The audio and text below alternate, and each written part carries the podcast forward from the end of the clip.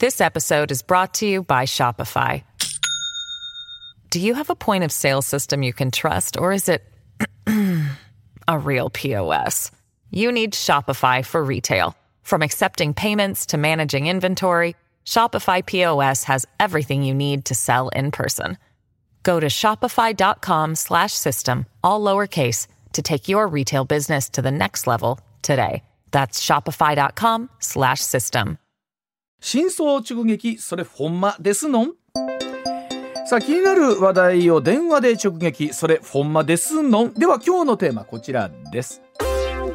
近い将来 AI が私たちの仕事を変えるってほんまですのん？本当にこの23ヶ月チャット GPT という言葉は我々も何度口にしたことでしょうか、よく聞きますしね。はい、対話型の人工知能 AI のことなんですけれども、うん。まあようわかるようでようわからんという方も多いと思います、さあ果たしてこのチャット GPT 一体何ができるのか？そして AI が近い将来私たちの仕事をどんな風に変えていくのか？またそれによってどんな問題が起こるのか？専門家の方にお話を伺います今日お話をお伺いするのは日本マイクロソフト株式会社エヴァンジェリスト業務執行役員の西脇元明さんでございます西脇さんおはようございますおはようございます。あ、朝早からよろしくおい願いします。MBS は泉と申します。よろしくお願いしますよろくお。願いします。あの西脇さんね、あの、はい。エヴァンジェリストという肩書きいらっしゃる。まあ本当いろんなところでこれこれこそこれなんですの？んと聞かれると思いますけど、ちなみにこれはどういうおお仕事なんですか、エヴァンジェリストってまあ、。今回の今回のテーマのようなその技術的な内容を分かりやすく世の中に説明をして世の中を変えていくということのお手伝いをする仕事ですめね。ちゃくちゃいいお仕事です。エヴァンジェリスト。まあそれで言うと多分 AI のことらはね西脇さん僕らよりも山ほどしてらっしゃると思いますけれどもこのチャット GPT は西脇さんこれ何ですかって言われたら西脇さんどう説明してくださってるんですか？これは。あの人工知能の技術的な、まあ、発展によってまるで人間のように自然な会話をする AI、まあ、それですから、まあ、会話をするわけですから応答したり回答したりするというこういう言い方が一番いいと思いますね。これってそれこそ今までなかったんでしたっけ？あの今までもあったんですね、ところが昨年11月に発表された状態になりましたら、世界中で1億人以上が使うようになりまして、理由は、は MBA の試験や医師国家試験、弁護士試験などもなどもパスするレベルに今、達したというのが一番大きな。うん状況ですねちょっと待ってそんちょそんなレベルまで達したんですか？はい、そうです。もう我々の能力を十分に持ち合わせて超えるかなというぐらいまで来てますね。でもねあのいろんなところでほら番組とかでも、よくこういうのを使ってこの番組のことどこまで認知されるかってテレビでもラジオでも西脇さんやってらっしゃる中で意外とね、あのこぼしてることも多かったりしてますやんか。はいこれはどうなんですか？まあ、あの一部確かに間違っていることやこぼしていることあるんですが、はい。専門的な領域か領域に関してはもう人間をはるかに超えているというか、人間よりたくさん処理しますね。例えば専門的っていうと？そうですね、うん。例えば、うん。文章を相手にするお仕事であるとか、はい。大量のデータをお仕事にする相手であるとか、まあ、そういったお仕事っていうのはもう人工知能がいいですね。あのそれこそねこれが出てから例えばいろんなお役所だったりとかねそういうところでも導入されるという話ありますけどもそれぐらい信用性はあるということなんですか、そうですね、うん。もうあのレベル的には私たちの生活や仕事に、あるいは教育にも十分使っていいレベルまで達していると思います。これどうですか？あのご専門にされてる方から見てこのチャット GPT のあの精度だ、まあ、その凄さみたいなところっていうのはどういうふうにかなってらっしゃいます？まあ、あの私自身がもうすでにチャット GPT 手前に置いていかないと仕事が進まないぐらいになってきていまして、あのもう、はい、必ず必須のツールになってますね。ちなみに言える範囲でどういうこと聞きはるんですか、うんうん西村西脇さんは。そうですね、あの聞くあの尋ねるというよりは、この処理をお願いしておいてとか、こっちの資料をまとめておいてとか、あるいは朝だったらですね、は昨日のアメリカのニュースを翻訳して、要約しておいてください、5行にとか、ええそれをやってくれます。もうじゃあもう常にもう西脇さんのそばにはチャット GPT がおりおるわけですか？そうですね、逆にいないと時間ものすごくかかりますし、いないと翻訳もしなきゃいけないので大変ですが、代わりにやってくれます。それ例えばね、うん、こうその情報が合ってるかどうかの裏は取らないんですか？えっと、情報はニュースなので、はいまあ、ニュースは例えばアメリカの新聞社であるとか、うんテレビとかラジオ局のページを、このページを要約してっていうふうにやってるので、情報は合ってますよね、皆さんがそうか。報道されて限定しておくんですね。そのなるほど。ちゃんとこそう正確性が担保されているところのを要約してっていうふうに。その通りです。なるほど。そうです。でないとせいろんなややこしい間違ったニュースも入ってきちゃいそうですもんね。ねおっしゃる通りですね。世界中から探してくださいというものではないんです。うんうんうんうん。で一方でマイクロソフトも、えーマイクロソフト365コパイロットというこれまた、えー新しい、えー AI 機能のついたものを出してらっしゃるということなんですけどこれどういうものなんですか？まあ、先ほどからお話ししているこの応答エンジンとか回答をする AI をですね、はい。日々の我々のあるいは皆さんの業務に使っていただくように、つまり皆さんのワード、はい。エクセル、はい。表計算、パワーポイントとかにどんどん組み込んでいくというものなんですね。えー。えこれはどういうふうなものを例えば我々使うときにイメージすればいいんでしょうか？そうですね、今まで例えば文章を書いたり、表計算するときに、うん。ああ、ちょっとこの作業面倒だなとか、このデータ取ってきてほしいなと思ったときに、指示をすれば代わりにやってくれる。例えばええ、ワードの文章たくさんあったら、これちょっと5行に要約しても無事作ってとかですね。そんなんできるんですか？できますね。例えば今こうやって私たち音声でやり取りしていますが、はいこの音声を聞き取って、これをまとめて、そして広告文にしてくださいってこともやります。ええーーまとめて広告文にまでしてくれるんですか？はい、広告みたいなキャッチコピーフレーズにしてくださいと。そうなるとですねうちの番組とかに関わっている放送作家さんたちが今 あのそんな機能を作るなって今目の奥で言ってるんですけど 例えばそういうこととかになってくるわけですか？そうですね。でも逆に言うと、あの今日のテーマに合った内容、ニュースをずーっと拾ってきて、このニュースから、えーリスナーの方が喜ぶような話題を3つピックアップしてくださいなんて仕事をやってくれたら便利ですよね。便利。便利ですって。うんそういうふうに考えるといいですねそう。かえこれはどうですか、あのもう導入されてるんですか？日本では。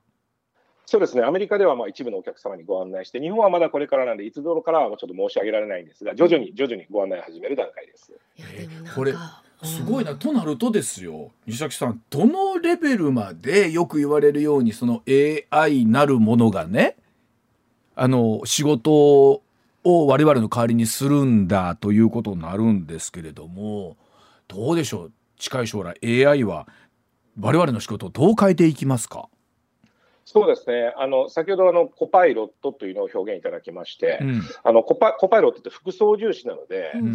まあ、我々の仕事を奪っちゃうとかなくしちゃうんじゃなくて、我々の仕事を上手にこなしてくれる隣にいる相棒、コパイロットですと。あー。そういう捉え方がいいですね。なんかあのちょっともう次元が違う話でもうん。申し訳ないんですけど、例えば携帯電話でこう手元にあるとすぐ調べられたりとか、うん。うん昔だったら図書館行ってとか、うん。手間がかかったのが割と手元でできるっていう風になってますでしょ？でもなかったら。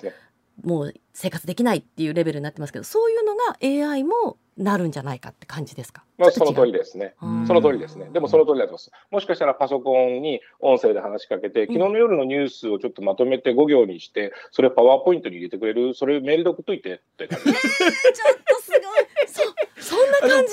いやそれはちょちょっと待ってください。それは、えっと、すごいことなんですけどそれは、えー僕らでも扱えます？そうそうそうそうそう。その扱えるような会話までできるようになったというのがポイントなんですよね。あー私そうあのワードとエクセルでもうすでに四苦八苦してるんですけど そんなそういう人人間多いと思うんですけど、はい、あそそれすごくいい表現なんですよ。うん。ワードとエクセルすごくいい道具なんですけど、やっぱり宿泊するじゃないですか。はいうん宿泊しているのを人工知能に聞いてください。こんなことで困ってるんだけど、いい方法なんあそうすると、あかそう代わりに教えてくれます。はあでもそれで言うとコパイロットっていう表現はなるほどおっしゃる通りで我々はなんか取って代わられるんじゃないかと思ってますけどもそえーそばにいてサポートしてくれるものと捉えた方がいいということですか？AI に関して言うと。そうなんですよ、うん。仕事ってやっぱりアシスタントがいっぱいいたり、秘書がいっぱいいたりすると、ものすごく効率的に回って、うん。本来人間の意思判断とか決定とかができますよね。うん。うちのあの西センター長も秘書が欲しいとか言ってますからね サポートが欲しいって忙しいって。でもまあね、もう西村さんがもう秘書みたいな感じで働いてます。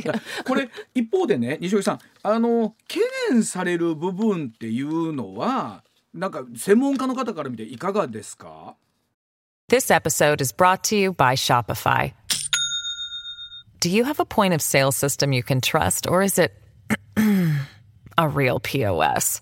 You need Shopify for retail. From accepting payments to managing inventory, Shopify POS has everything you need to sell in person. Go to shopify.com slash system, all lowercase, to take your retail business to the next level today. That's shopify.com slash system. まあ、あの新しいこういったあの革新、技術革新には常に懸念があっていいと思うんですよね。はい。で懸念があるグループと慎重に慎重にこう進めるグループと、まあ、どんどん進んでいくグループとこう、うん。えー一緒になってですね公平な社会にしていけばいいと思います。はあ。へー。どうどうでしょう？例えば今当面言われてるところで慎重に進めなきゃいけないっていう論調はどういったところの部分になるんですか？そうですね。まず一つはやっぱりあの著作権の問題ですよ。今 AI が絵を描いていたり文章を書いたり小説書いていてはい。ネットネット書店では AI による小説や写真集がとんでもない数皆さん調べていただくと分かるんです。がものすごくあります。ああそうなんですね。うん、はい。まあ、そうすると著作権の問題や芸術的な分野に影響があるのではないかという懸念がもうすでに出てきていますね。じゃあちょっとそのあたりのお話お知らせ挟んだ後最後にもう少し聞かせていただきたいと思います。さあ今日はですね日本マイクロソフト株式会社エヴァンジェリスト業務執行役員の西脇元明さんに AI の可能性お聞きしてますが、さあそのおっしゃったように AI が作ったものの著作権は西脇さん誰のもんになるんですか？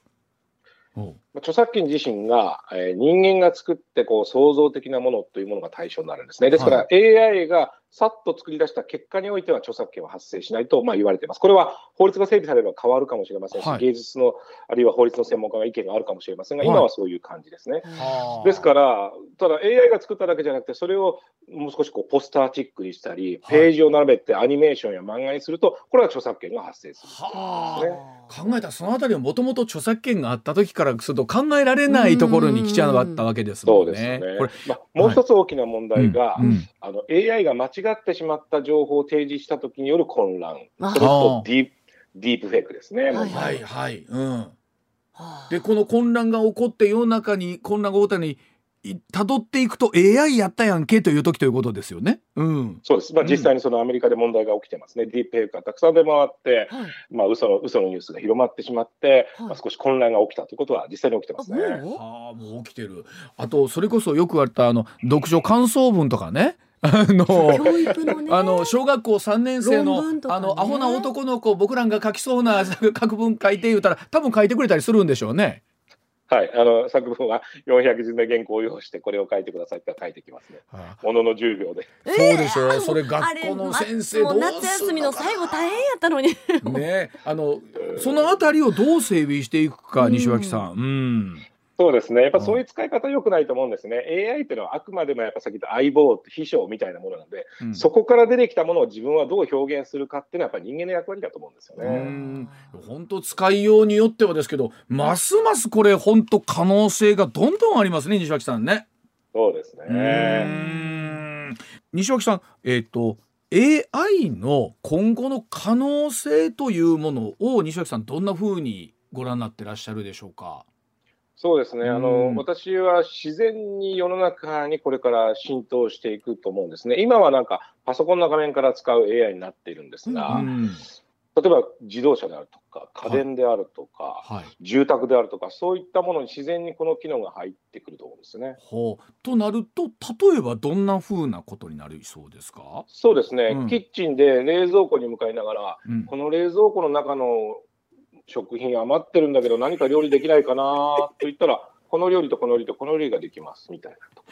あでも確かにそれってできそうですよね。そうです。あの今のチャャット GTP の機能がうんなんか冷蔵庫の画面にちょっとついてるみたいな感じですかねイメージで言うとねそ。の通りですね。あのえー後輩の海斗アナウンサーは冷蔵庫開けたらお酒しか入ってなかったっていうことで となるとちょっと料理難しいなって今思って あなるほど例えばそういったところ、うんうんうんでもっと言うとそれこそ人工知能自体よくねほらあの SF の世界であるじゃないですか。彼らの方が我々よりもっと賢くなってみたいなことっていうあの SF チックなことってのは起こりそうなんですか？人間を超えてしまって凌駕してしまう場合まあ、あのいわゆる言葉で言うとシンギュラリティと言われている言葉なんですね。はあ。で多くの人たちがそういうことになるんじゃないかという、まあ、人間の能力を超えたら本当にどうなるかわからないという、まあ、未知の世界なので確かに懸念,、懸念はあるんですよね。うんうんけ懸念はあるんですが、はい。やっぱり、A、AI ってこう先ほどからあの申し上げてる、やっぱり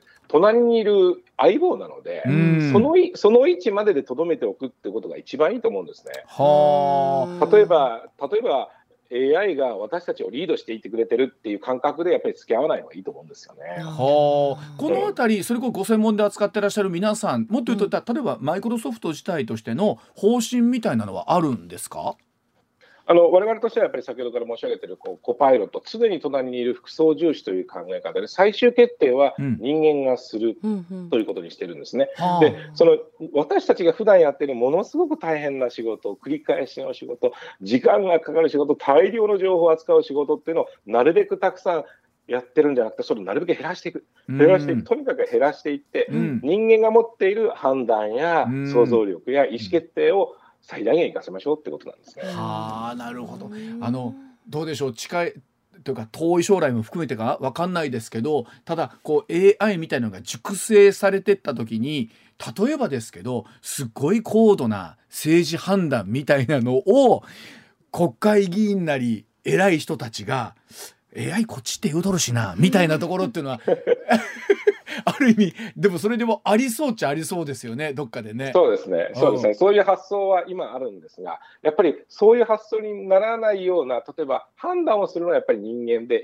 AI との向き合い方っていうのはもっと定着すべきだと思うんですね。うん。あーなるほど。そその横にいうん。る相棒っていうのをこう、うん。その超えない範囲っていうのをこう定着させるってことですね。定着させうんる、やっぱり我々ってまだあの人工知能との向き合い方って、うん。やっぱり慣れ慣れてないので、できてないんですよね。うん。はあ、そうなんだ、そうです。そうだっだってて今までなかったものだからどう接していいのかそれがどう組み込まれていいのかわかんないですし。そうなんですよ。だから赤ちゃんが急に生まれたらどう接していいかわかんないから、うんやっぱりそういうのを学んでいかないと。確かそうなんに。ですよね。でもいつの間にか、まあ、赤ちゃんはもういなくてはならないものになっていきますもね。そうんそうそうそうそうそういう形なんですよね。だから接し方はやっぱり人間もう少し賢くならなければいけないということと、うんやっぱり相手も赤ちゃんのように AI のように AI だって間違えることもあれば間違ったことあったりどんどん困らせることもあるので、うんなんかうまくおうまくお願いしてるつもりなのになんか言うこと聞いてくれないなってことがあるので、どうやって声をかければいいのかってこともやっぱり人間が学ばなきゃいけないね。なんかもう子育てと一緒そうですね。やね。あそうですね。なんか言ってるじゃないみたいな。なんかでもそういう発想をすると、なんか人工知能は怖いもので人間超えて人間を支配するみたいなにはならないですよね。まあそれで言うと本当学校教育の中とかにもねその向き合い方も含めてですけどこれはかなりどうでしょう例えばもう小学校ぐらいの時からそういうことっていうのは授業に今後入ってくるんでしょうねなんかお話聞いてるとね。そうですね、うんうんあの使うことはあり得るかもしれませんが、お子さんたちが使う作る制作物、例えばうん。絵であるとか、うん。作文であるとか、それを AI で任せ AI に任せるっていう作業は、私はノーだと思いますね。うんうんうんうんうん。そうでしょうね。例えばうん。読書感想文っていうのは、読書をした自分の気持ちを書くものであって、なんか読書感想文を AI に任せると、要約していいところだけ取ってくるんですうね。んそれはちょっと教育と違うかなという気がしねま、すね。だからそこをどう向き合っていくかっていう教育みたいなのも進んでいくんだろうなというところおっしゃる通りです。おっしゃる通りです。面白い。まあ面白いなそれで言うと本当にこの後、うん。まだどんどんと日に日になんかきっそとう。西脇さん新しいものが世界で AI に関して言うと生まれてるんでしょうね。そうですね、もう毎週毎週新しい技術が登場していますのでこのこのスピードを追いかけるだけでも大変ですので、毎朝、チャット GPT に新しいニュースを 要約してもらってるなるほどよくわかりました。はいすみませんまた西脇さん引き続きどうぞよろしくお願いいたします。ありがとうございました。ありがとうございました。西脇さん全然あれですけど、うんあのごめんなさいあのアリゾナさんえっと御社の、えー日本マイクロソフトの副社長だったかな、はい今えあの大学の後輩なんです。あそうなんですか。はいあわのこの間も連絡ありましたんでまたよろしく言っといてやってください。はいはい、すみませんあありりがとうございま。すすまた引き続きお願いします。はいはい、ありがとうございましたす。